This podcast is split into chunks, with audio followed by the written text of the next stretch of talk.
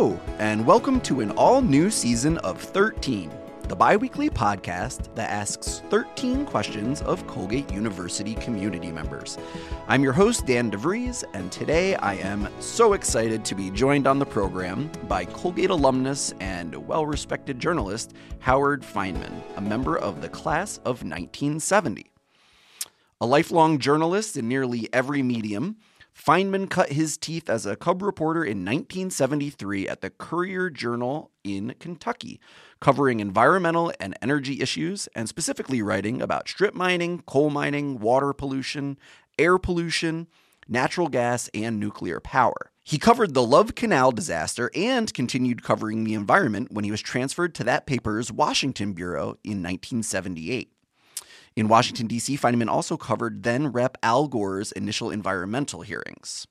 While working as a daily newspaper reporter, Fineman attended night school at the Brandeis School of Law at the University of Louisville, eventually earning his law degree before moving to the famed Washington Bureau of Newsweek in 1980, where one of his colleagues was Colgate alumni Gloria Borger. Fineman became the chief political correspondent and the senior editor and deputy Washington bureau chief, covering Congress and national elections there for more than three decades. In 2008, Random House published Fineman's book, The 13 American Arguments, which went on to become a national bestseller. In 2011, Fineman departed Newsweek to join longtime friend Arianna Huffington at the Huffington Post as lead political correspondent. Fineman went on to become editorial director and then global editorial director of the website. And during his tenure, the Huffington Post became the first website to win a Pulitzer Prize for reporting. Fineman left the Huffington Post in 2018 to write for online editions of NBC and MSNBC, Real Clear Politics, and several opinion pieces for the New York Times and the Washington Post. Through the years, Fineman has taught budding journalists at the University of Pennsylvania's Annenberg School of Communications. And in addition to always writing, Fineman appeared regularly on NBC and MSNBC television shows, as well as Comedy Central's The Daily Show and The Colbert Report. Fineman has appeared on PBS's Charlie Rose, Nightline, Face the Nation, Fox News Sunday, The News Hour with Jim Lehrer, The McLaughlin Group, and Larry King Live. Fineman received his master's degree in journalism from Columbia University School of Journalism. And I am so excited to welcome you to 13. I'm delighted to be here. I used to joke that uh, if I had no place else to appear on TV, I would stand in front of the security camera at the CBS. uh, but yeah, I, uh, I uh, am delighted to be with you guys. All right. Well, I think we should start just at the beginning. I'd like to talk about the early days of uh, your media experience and maybe even the earliest as editor of the Colgate Maroon News. So um, I'm curious about your time on campus at that moment and um, the big stories that came your way when you were the editor there.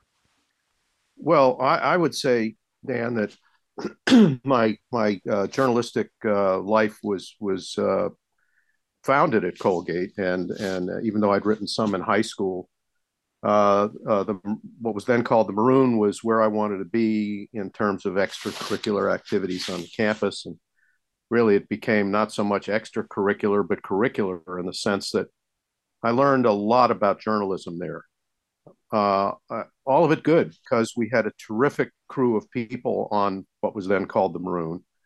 Uh, starting in my freshman year, the editor in chief uh, was a guy named Bruce Buck, who went on to become a big lawyer and uh, uh international lawyer, and and is now the uh, CEO of one of the big uh, Premier League teams in in in, in uh, the UK of all things. Hmm.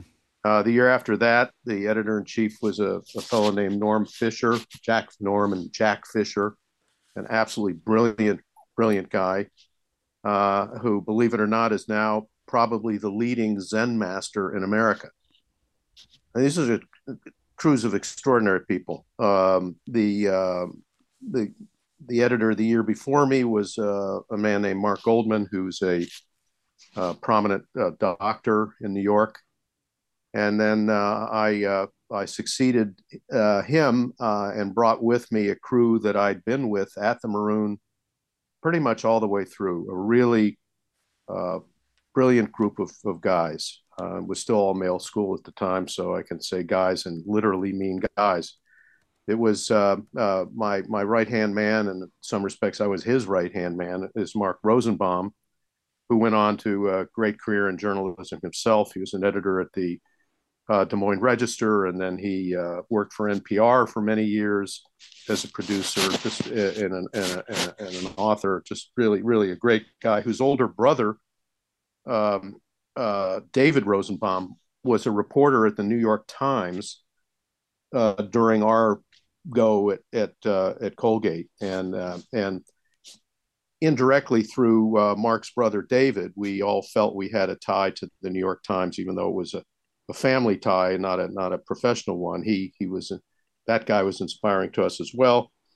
There was a brilliant uh, uh, uh, student and writer uh, from Rome, New York, named Neil Weissman, who uh, was part of our gang, and uh, I think he was the valedictorian of our class, and went on to become a to Yale. I believe it was Yale to get his PhD in and uh, became an academic administrator. I think he was dean of the faculty at Dickinson College. It's just a brilliant guy. And another brilliant fellow named Steve Rosenfeld, who uh, became a doctor here in Washington, and, and many others. We had great photographers, we had good business side, uh, and we had the whole third floor of uh, pretty much the whole third floor of the student union was ours mm-hmm, mm-hmm. back in the day. And um, and we just went to town. And the big story, well, the two big stories. Uh, one, of course, was the Vietnam War and the draft lottery and uh, opposition to the war growing on campus and indeed across the country. And the other big uh, story was discrimination uh, in the fraternity system at Colgate. Mm-hmm.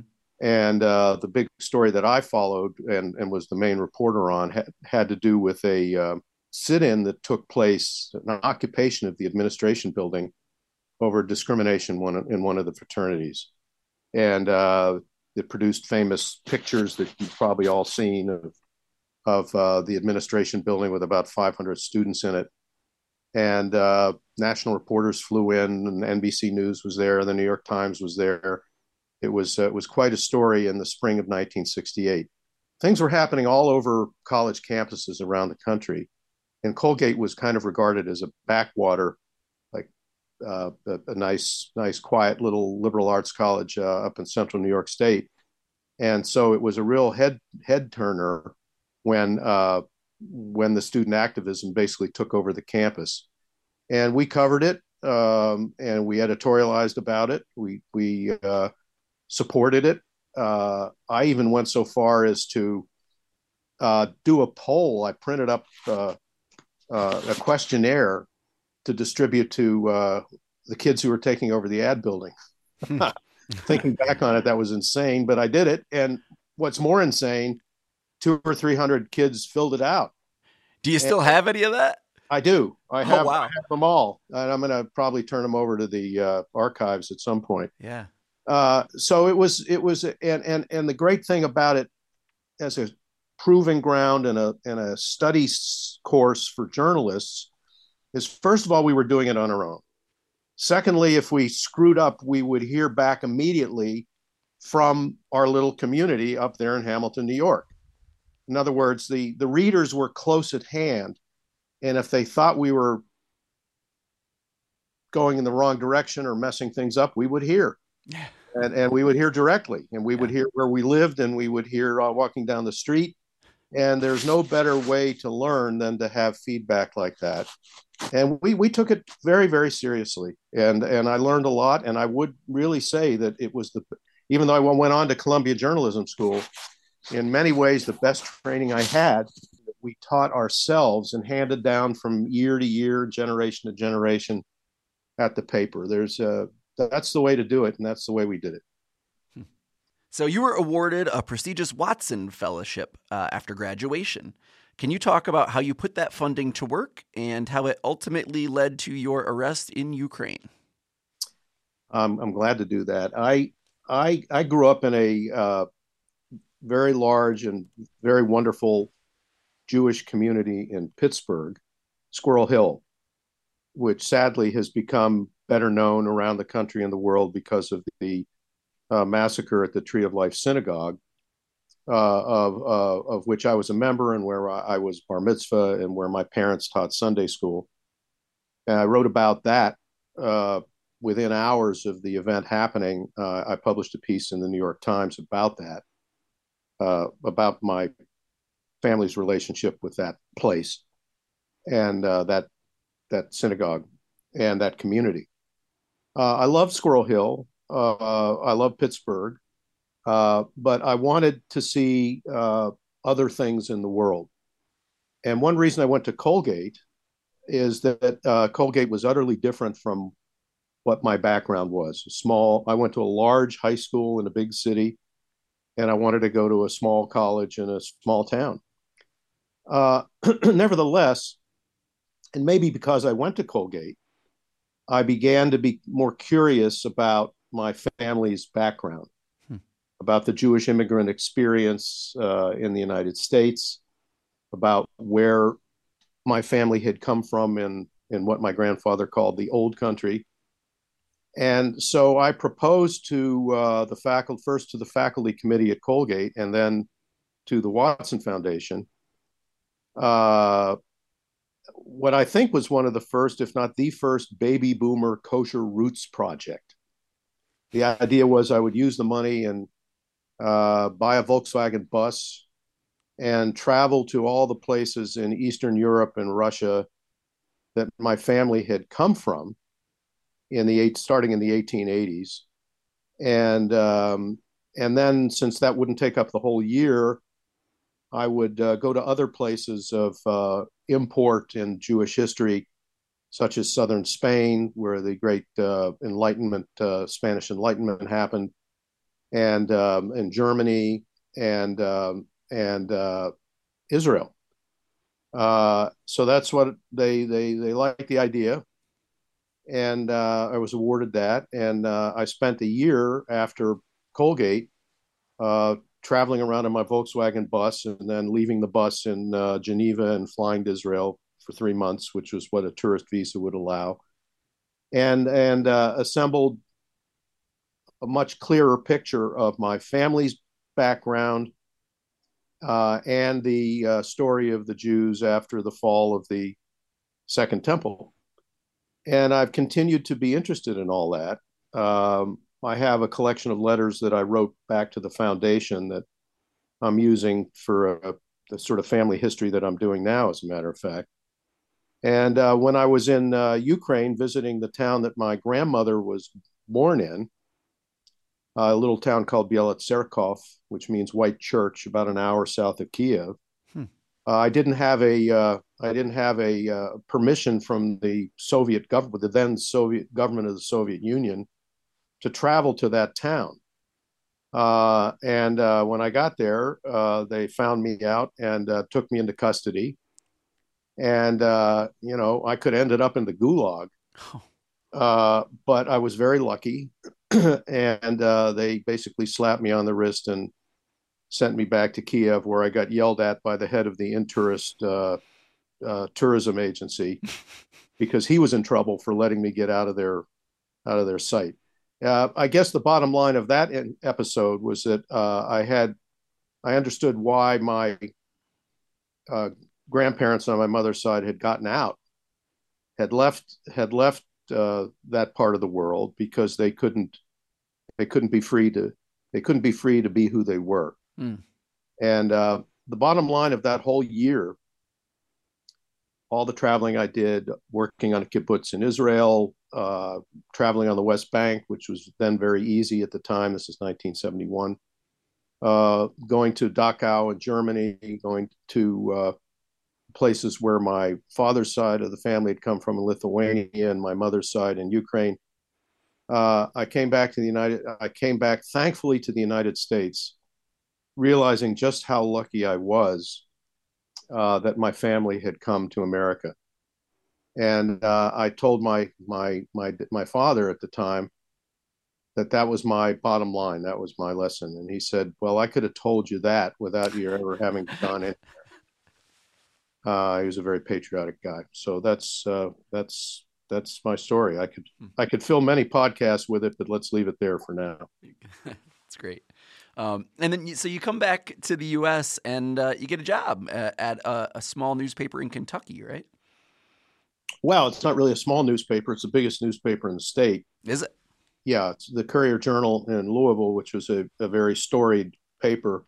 Was it the Courier Journal Enterprise at one time, or was it always no, no, no, Courier no, Journal? No, no, no. It was a, they had it. Here's what happened. When I went to Columbia, uh, I had been told by a friend of my dad's uh, who had gone into uh, publishing and broadcasting, uh, and who was at the time the uh, head of the uh, Washington Post Company's television stations. He said, "You know, Howard, I look at the newsroom over there at the Post." And, and it seems like a lot of those guys started out at smaller papers in the South. and that was a very astute observation. And it was true because the training ground for uh, great national reporting in the 50s and 60s was the civil rights movement in the South. And the best newspapers, the bravest newspapers, the most bravely factual newspapers were family owned newspapers in the South. Uh, in places like Charlotte, Winston-Salem, and Raleigh, North Carolina, St. Petersburg, Florida, Nashville, Tennessee, uh, Anniston, Alabama, and and Louisville, Kentucky, and they were owned by families uh, who were more progressive than the average in the South, and set their reporters to work uh, uncovering the racial inequalities, broadcasting it to the nation, writing about it for other papers, and um, and so I wanted to go to one of those papers, and luckily for me at Columbia uh, the head of the newspaper division of the uh, of the curriculum was a guy who'd been an, a top editor in in Louisville, and so he sent me down to Louisville to interview and basically said hire this kid, and they did. And uh, so in the fall of '73, I I uh, after graduating from Columbia, I went down to uh, to Kentucky, and I couldn't have done anything better. First of all, it was a great newspaper. Secondly, it sort of ran the state journalistically, uh, being distributed from Pikeville to Paducah. Uh, Sunday paper was colossal. Uh, its responsibilities were great. They had won a Pulitzer Prize for strip mine coverage in 1968. They were the first paper to big paper to set up an environmental beat. There was no such thing as an environmental beat until basically the Courier Journal created one in 72, uh, just before I got there. And uh, I, I traveled the state to learn America from the ground up. I think one of the problems with journalism today, and there are many, is that reporters don't start this way anymore. Mm. Uh, back in the day, there was a, a, complex feeder system, not unlike Major League Baseball, yes, minor league baseball, and you worked. You started at a local level and you covered the cops and the courts and local politicians and the city council and so forth up mm-hmm. to the governor. And then if you wanted to go national you could but you had a solid base. And and uh, so I, I lived in kentucky for four and a half years and uh, loved every minute of it. Yeah it's funny. I, I, had a question about this so i'm gonna i'm gonna move it up okay. it's a good connection. Um, from 2005 to 2021 about 2,200 daily newspapers have closed. Journalism as a profession has kind of been in relative turmoil since the early days of the internet. And many of those traditional on ramps to the industry have now vanished. It's kind of what you were talking about. It's almost like the minor league. Um, so, what advice would you give to budding journalists seeking to make a career in the industry when so many of those starting places have vanished? Well, that's a profound question because I think one of the problems, not only with journalism, with our politics these days, is the loss of knowledge of local life. People are increasingly swallowed up by uh, online media, whether it's social media or websites of one kind or another, and they uh, lose contact with uh, the, the, the, the nitty gritty of, of life around them including political and governmental life. I mean, I I can only offer suggestions based on my own experience, and that would be to somehow, in some way, get to know the country uh, outside of social media and online platforms, and outside of the big metropolises of uh, of communication, such as New York and Washington and a few other cities you can name, Los Angeles, et cetera. Uh, because even though big cities have become more important uh, in the scheme of things than, than ever before in America and in the world, there's a big country out there. And in order to understand uh, how America works, uh, you still need to understand that. And uh, if you can't get out of uh, the big city, then go to places in the big city that you wouldn't otherwise go to, and and report on those, uh, and and, uh, and and do it in a way where you're looking at the whole community, not just one issue or one small slice of people or even big slice of people. Try to look at it whole and see it clearly. And um, how you do that, uh, one of the virtues of changes in the media is that you can get a platform if you're if you're good. Uh, there's a way to do that. Uh, you can you can be uh, writing for Substack. You can be writing for uh, a, a, smaller site. You can create your own site. You can do all that. But just my admonition would be when you do it, look at a whole place and not just one slice of people or one issue. Uh, I know that may sound Pollyannish, that may sound unrealistic, but uh, that's that's how I would do it uh, because I love the country so much, and I hate to see us be in the funk that we're in with the divisions that we have. Hmm. Let's talk a little bit about your time at Newsweek. Uh, so, in 30, more than 30 years at that publication, you held major roles, including chief political correspondent. I would say almost at like peak magazine time in America. Um, and I, I think about that transition to being a national political reporter. And I'm curious if you have any good stories about, you know, smoky rooms and mysterious sources or, uh, you know, any, anything that you're, um, that you're very proud of um, from your work there. Well, I, there. I, I, will tell you, it was uh, the absolute luckiest thing that happened to me.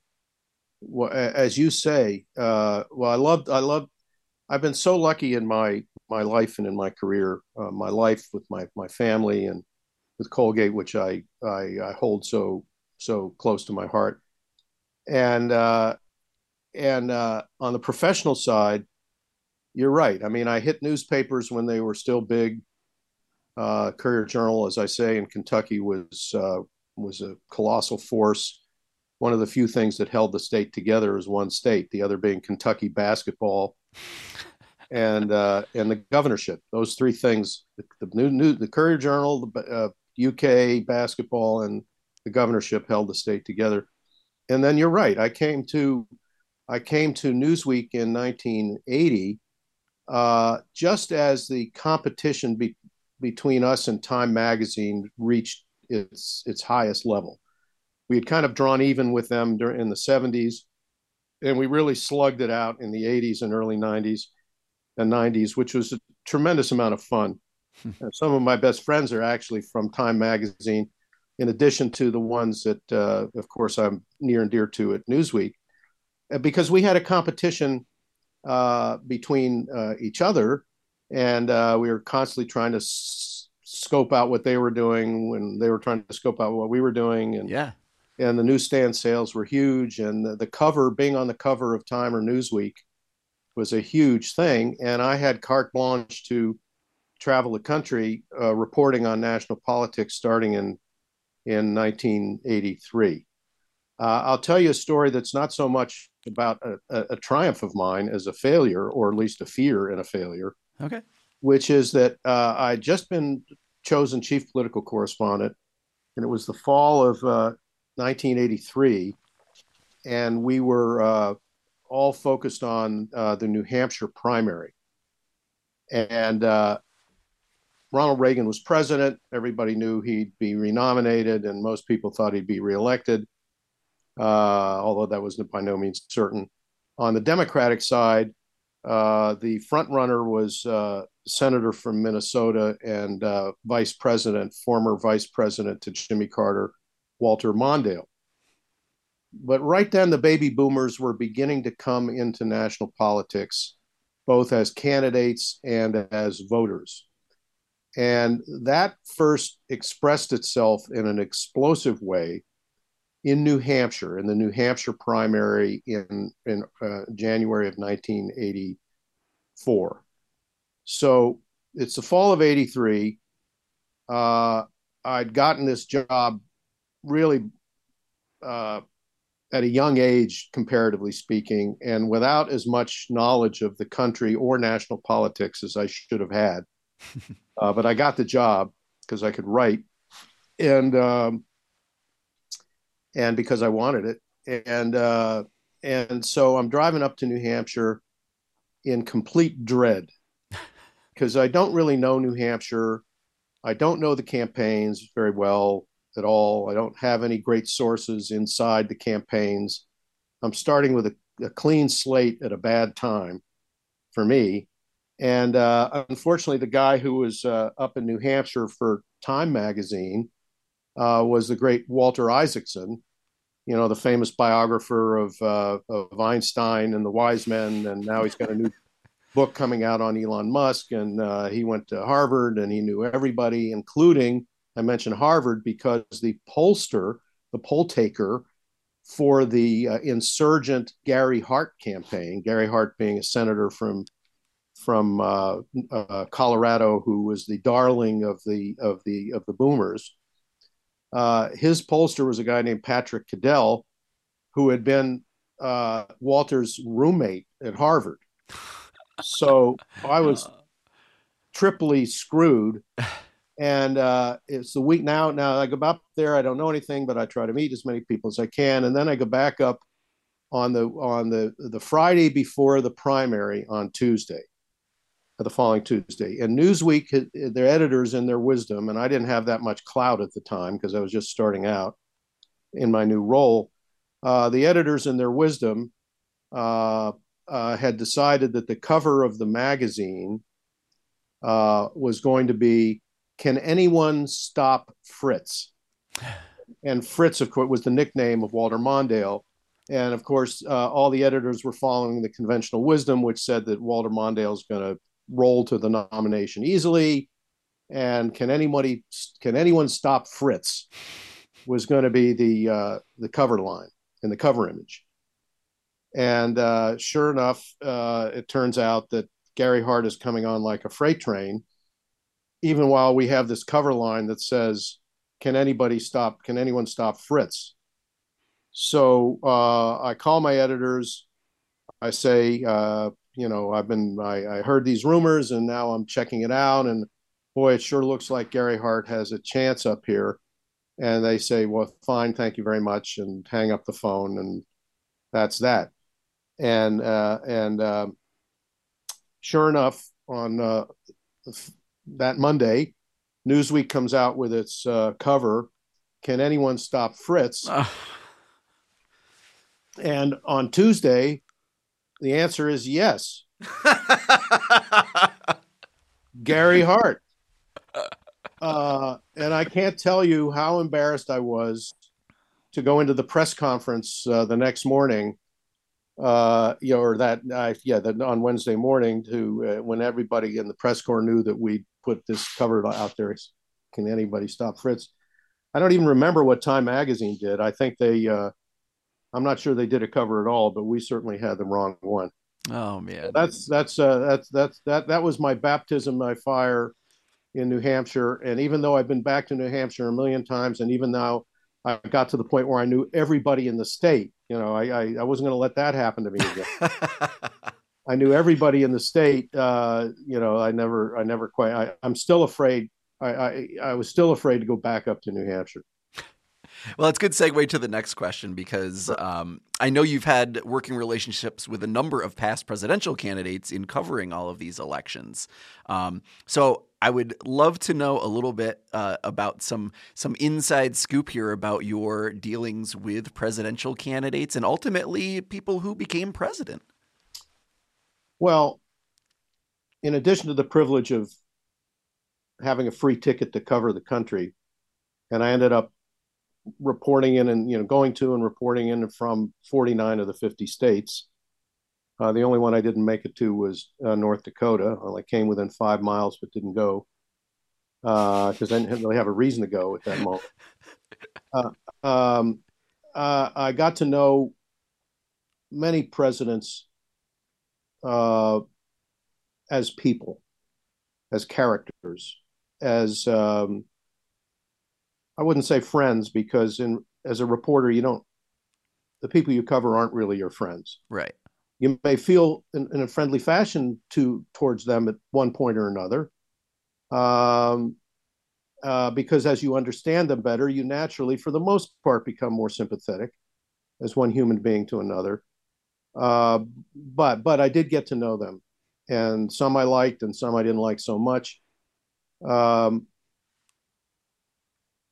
the first one who comes to mind, uh, not in chronological order, uh, was George W. Bush, because I, I sort of felt that uh, I knew George W. Bush, and I'd known his father, but I, I knew George W. Bush partly because of Colgate. Really? Well, I always felt that. Well, well, first of all, a friend of mine in the Beta House, I was a, I was a member of Beta Theta Pi, uh, proudly so, and um, loved my time uh, living in the house. And one of one of my friends there was a guy named Jim Milmoe, uh, who uh, has been very generous to Colgate and given a lot of money for uh, journalism speakers and so on. There's a there's a there's a fund in his name, in his father's name.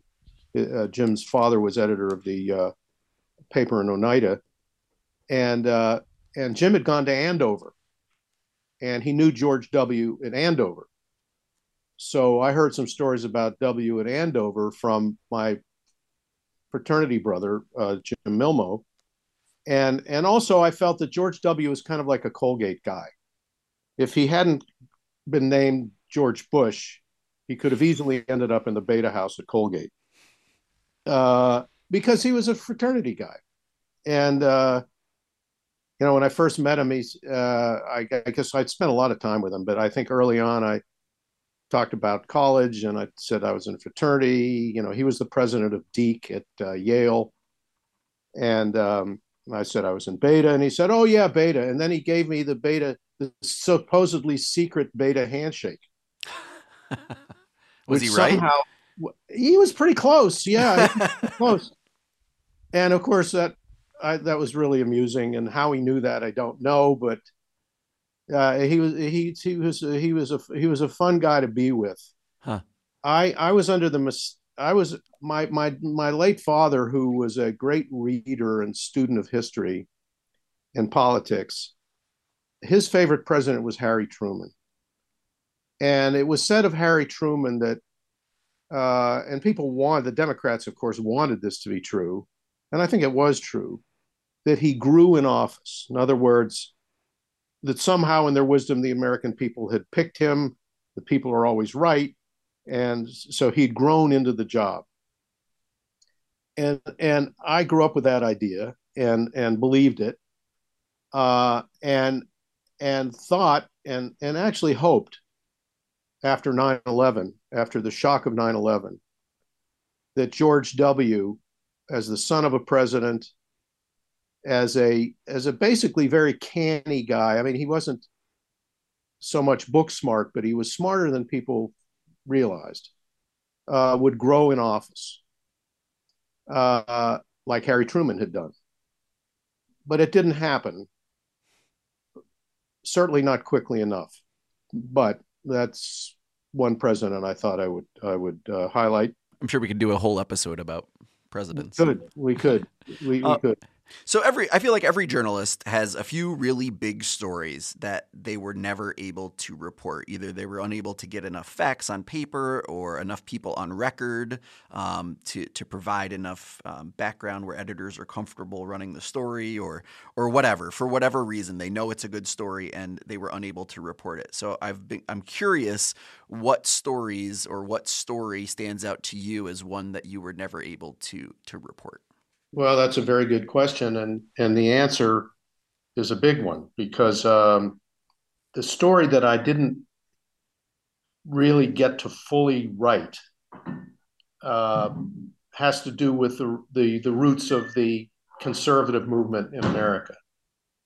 Um, when I came to Washington, or even before when I was in, in Louisville, the politics of the right uh, were beginning to have great influence in the country. And uh, I saw it from the ground up again, starting in Kentucky.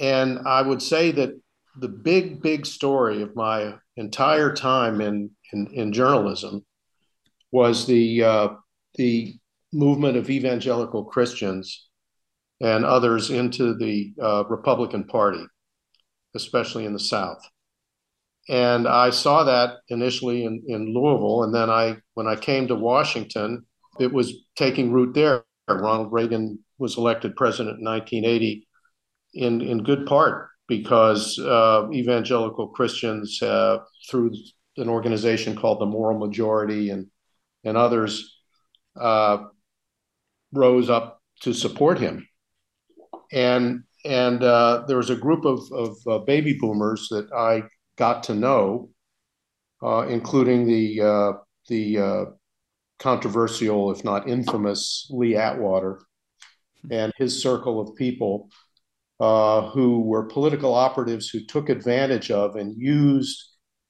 uh, and encouraged the rise of a new conservative politics that was based in good measure on social issues uh, like abortion and prayer in the schools and parental traditionalism and all the things we now know today.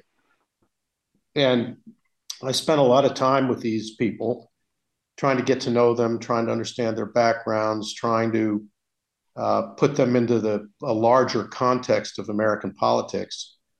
And it's not so much uh, a story that I didn't write as the book that I never wrote, because I think that that that's the big, big story of my time in Washington, uh, the rise of the cultural right in America. Mm.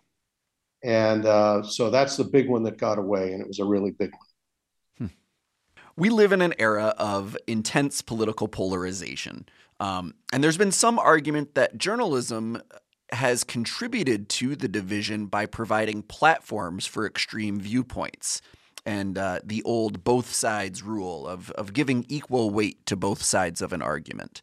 Um, is it ever not appropriate for a reporter to give an equal voice to both sides of an issue? And, and, and what is the proper way to handle um, this, this, I guess, moment in our country?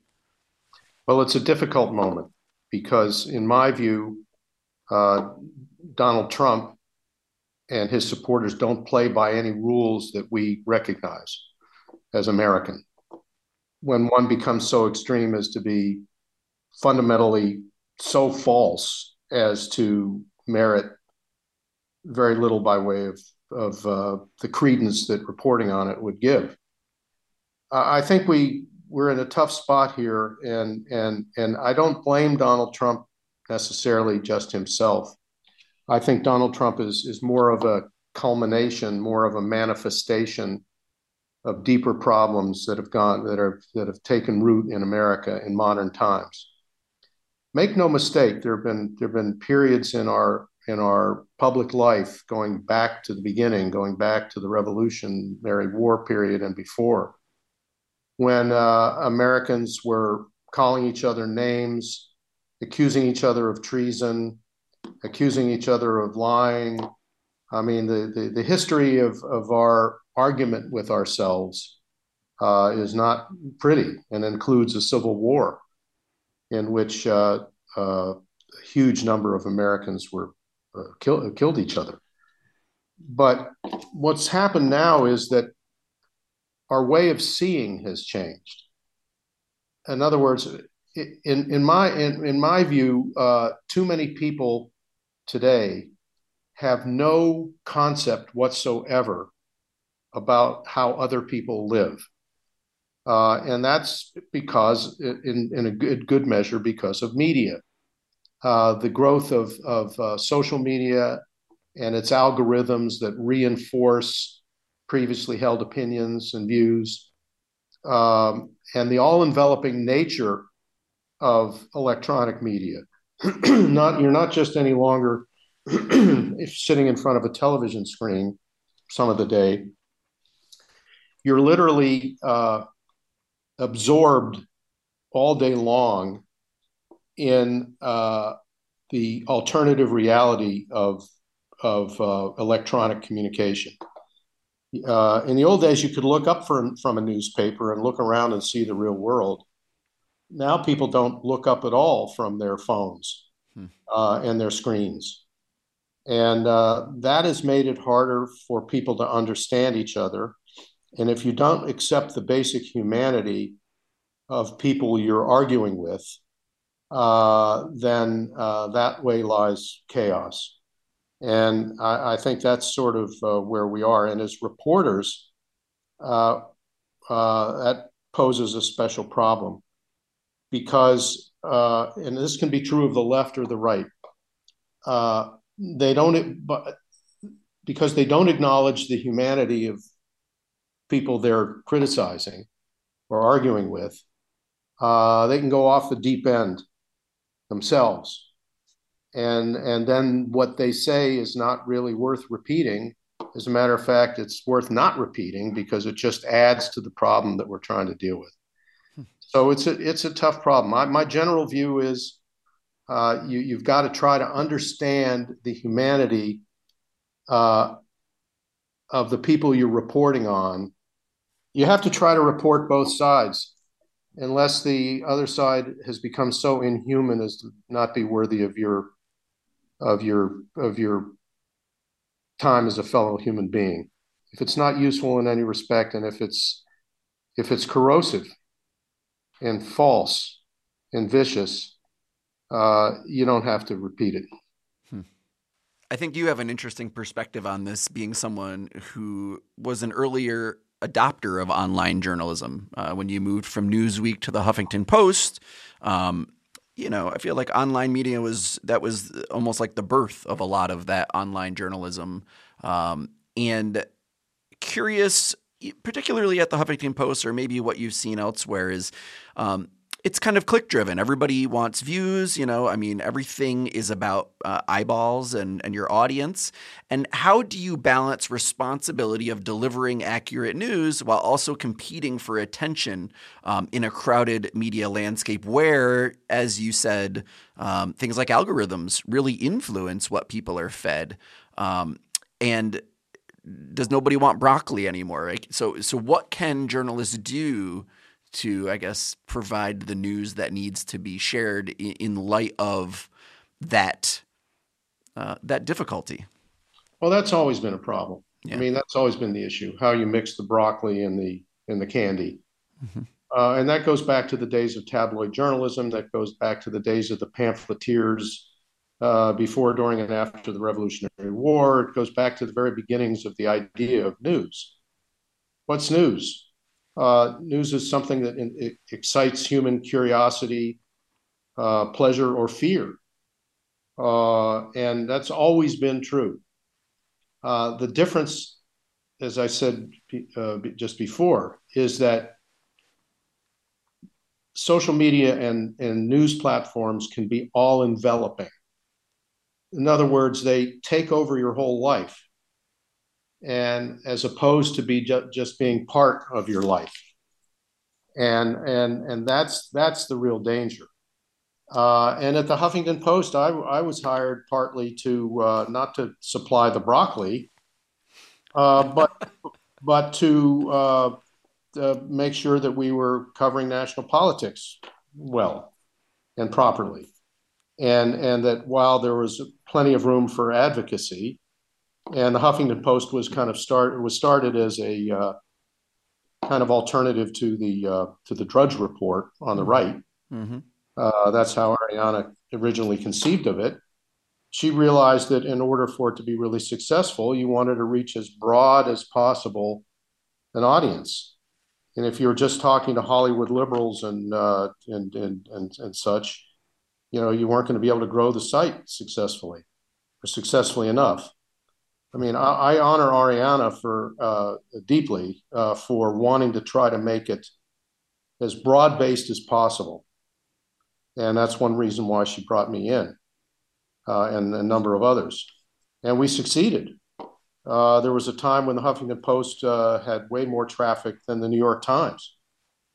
Um, but we didn't have the after after uh, the Huffington Post was sold to um, AOL, what was left of the AOL empire, and they spent a lot of money initially. They they cut way back, and we were never able to to really duplicate the um, the depth and breadth of the New York Times, which eventually and successfully transferred all its engines of reporting and editing uh, to the online space. I mean, they still have a print newspaper, but uh, they're very successful.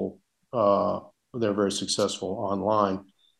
No, you can't. You can't just rely on clickbait, because if you just rely on clickbait, people will understand that it's just clickbait, mm-hmm. and then you lose credibility eventually. You, you, you may have a sort of short infusion. Uh, you know, it's like having a couple of uh, beers at uh, Jug, uh, but then then it uh, disappears. All right. You've covered the environment uh, and, and, environmental issues, I should say, for for most of your um, your career, um, including the Al Gore hearings related to global warming and climate change. And um, while the timeline may have been off, it's clear that we live in a world that is severely impacted by a changing climate. Um, curious if there are any big environmental stories today that you think may be underreported or overlooked. Well, I uh, I think that this year we're going to look back on this year, 2023, as the year when uh, even the most uh, comfortable, the people in the most comfortable parts of the planet, people with money, people who think they were immune, uh, are going to join the rest of the world and realize that uh, this planet could become uninhabitable in the foreseeable future. I think this is this this is the time of a profound shift, uh, and I think that fact, uh, that awareness, is underreported. Uh, so that's what's what's happened is the environmental beat has now become the big story on the planet. Uh, that's the big political story. And if I were out there today uh, as a lead reporter, I'd be covering the hell out of that uh, and using my experience with detailed issues back in the day in a more political context. Um, and um, yes, income inequality is a big deal. Yes, the future of uh, democracy is uh, a colossal story. Uh, but this is the other this is the other big one, and I and I say that not because I was an environmental reporter so much, although I guess that makes me a little more aware of it. But I really do think that this is a, a turning point, and I think that Colgate is uh, to bring it back to the campus, ideally positioned to uh, be a major contributor in that area. And we have a number of environmental uh, majors, uh, what, what we used to call concentrations, now majors and uh, and uh, and I even think it should be part of the core curriculum. Hmm. Uh, and I, I, plan to tell, you know, give Brian Casey yet another piece of unsolicited advice from me. and, and i think I'm famous or infamous among a, a, long succession of Colgate presidents, and sending them uh, memos, presumptuous memos about what they should be doing. So you send those. You send those to me too, Howard. Yes, I sent them to you. and uh, and and so that's that's going to be in the next one. Very good. Well, I always appreciate hearing from you. And now, uh, even better, we've reached question 13. So mm-hmm. uh, I always end with something a little lighter. And, um, you know, your book, which was published in 2008, titled The 13 American Arguments, uh, I have to ask if the 13 is a coincidence or is it an intentional nod to your alma mater? It wasn't intentional, but after people started asking me about it, I started becoming very coy in my answers to let them think that that was the case if they wanted to. Uh, I actually wish there was a 14th uh, that I left out. Uh, what I tried to find were uniquely American arguments mm-hmm. uh, to the extent I could, based on our history and based on my covering politics. One I left out was the gun debate. Oh. Uh, and that was a, a dumb uh, omission on my part, because that is pretty uniquely American and uniquely troubling. but other than that, I was very proud of it. I was glad I did it. Uh, it was the hardest thing I ever did because, as, as you know, as a daily reporter or weekly reporter, you aren't necessarily gated to just go all out into something that could last forever, and uh, uh, it could be of unlimited length. So uh, I, I, was proud of it, and if people want to think it has to do with uh, my alma mater, I'm not only willing to do that, I'm delighted that they think so. Howard Fineman, thank you so much for joining us today. Thank you very much for having me. It was an absolute delight. Thank you. Awesome. Um, tell your friends and family about the podcast. If you have any questions, email 13 at colgate.edu. That's 13 the number. And until next time, keep asking questions. 13 is a production of the Colgate University Office of Communications and Events. Episodes are recorded on campus in Lathrop Hall. Executive producer, Colgate Vice President for Communications and Events, L. Hazel Jack. Producer and host, Dan DeVries. And audio production by Brian Ness. Learn about all the happenings at Colgate at colgate.edu, colgatemagazine.com, and colgateresearchmagazine.com.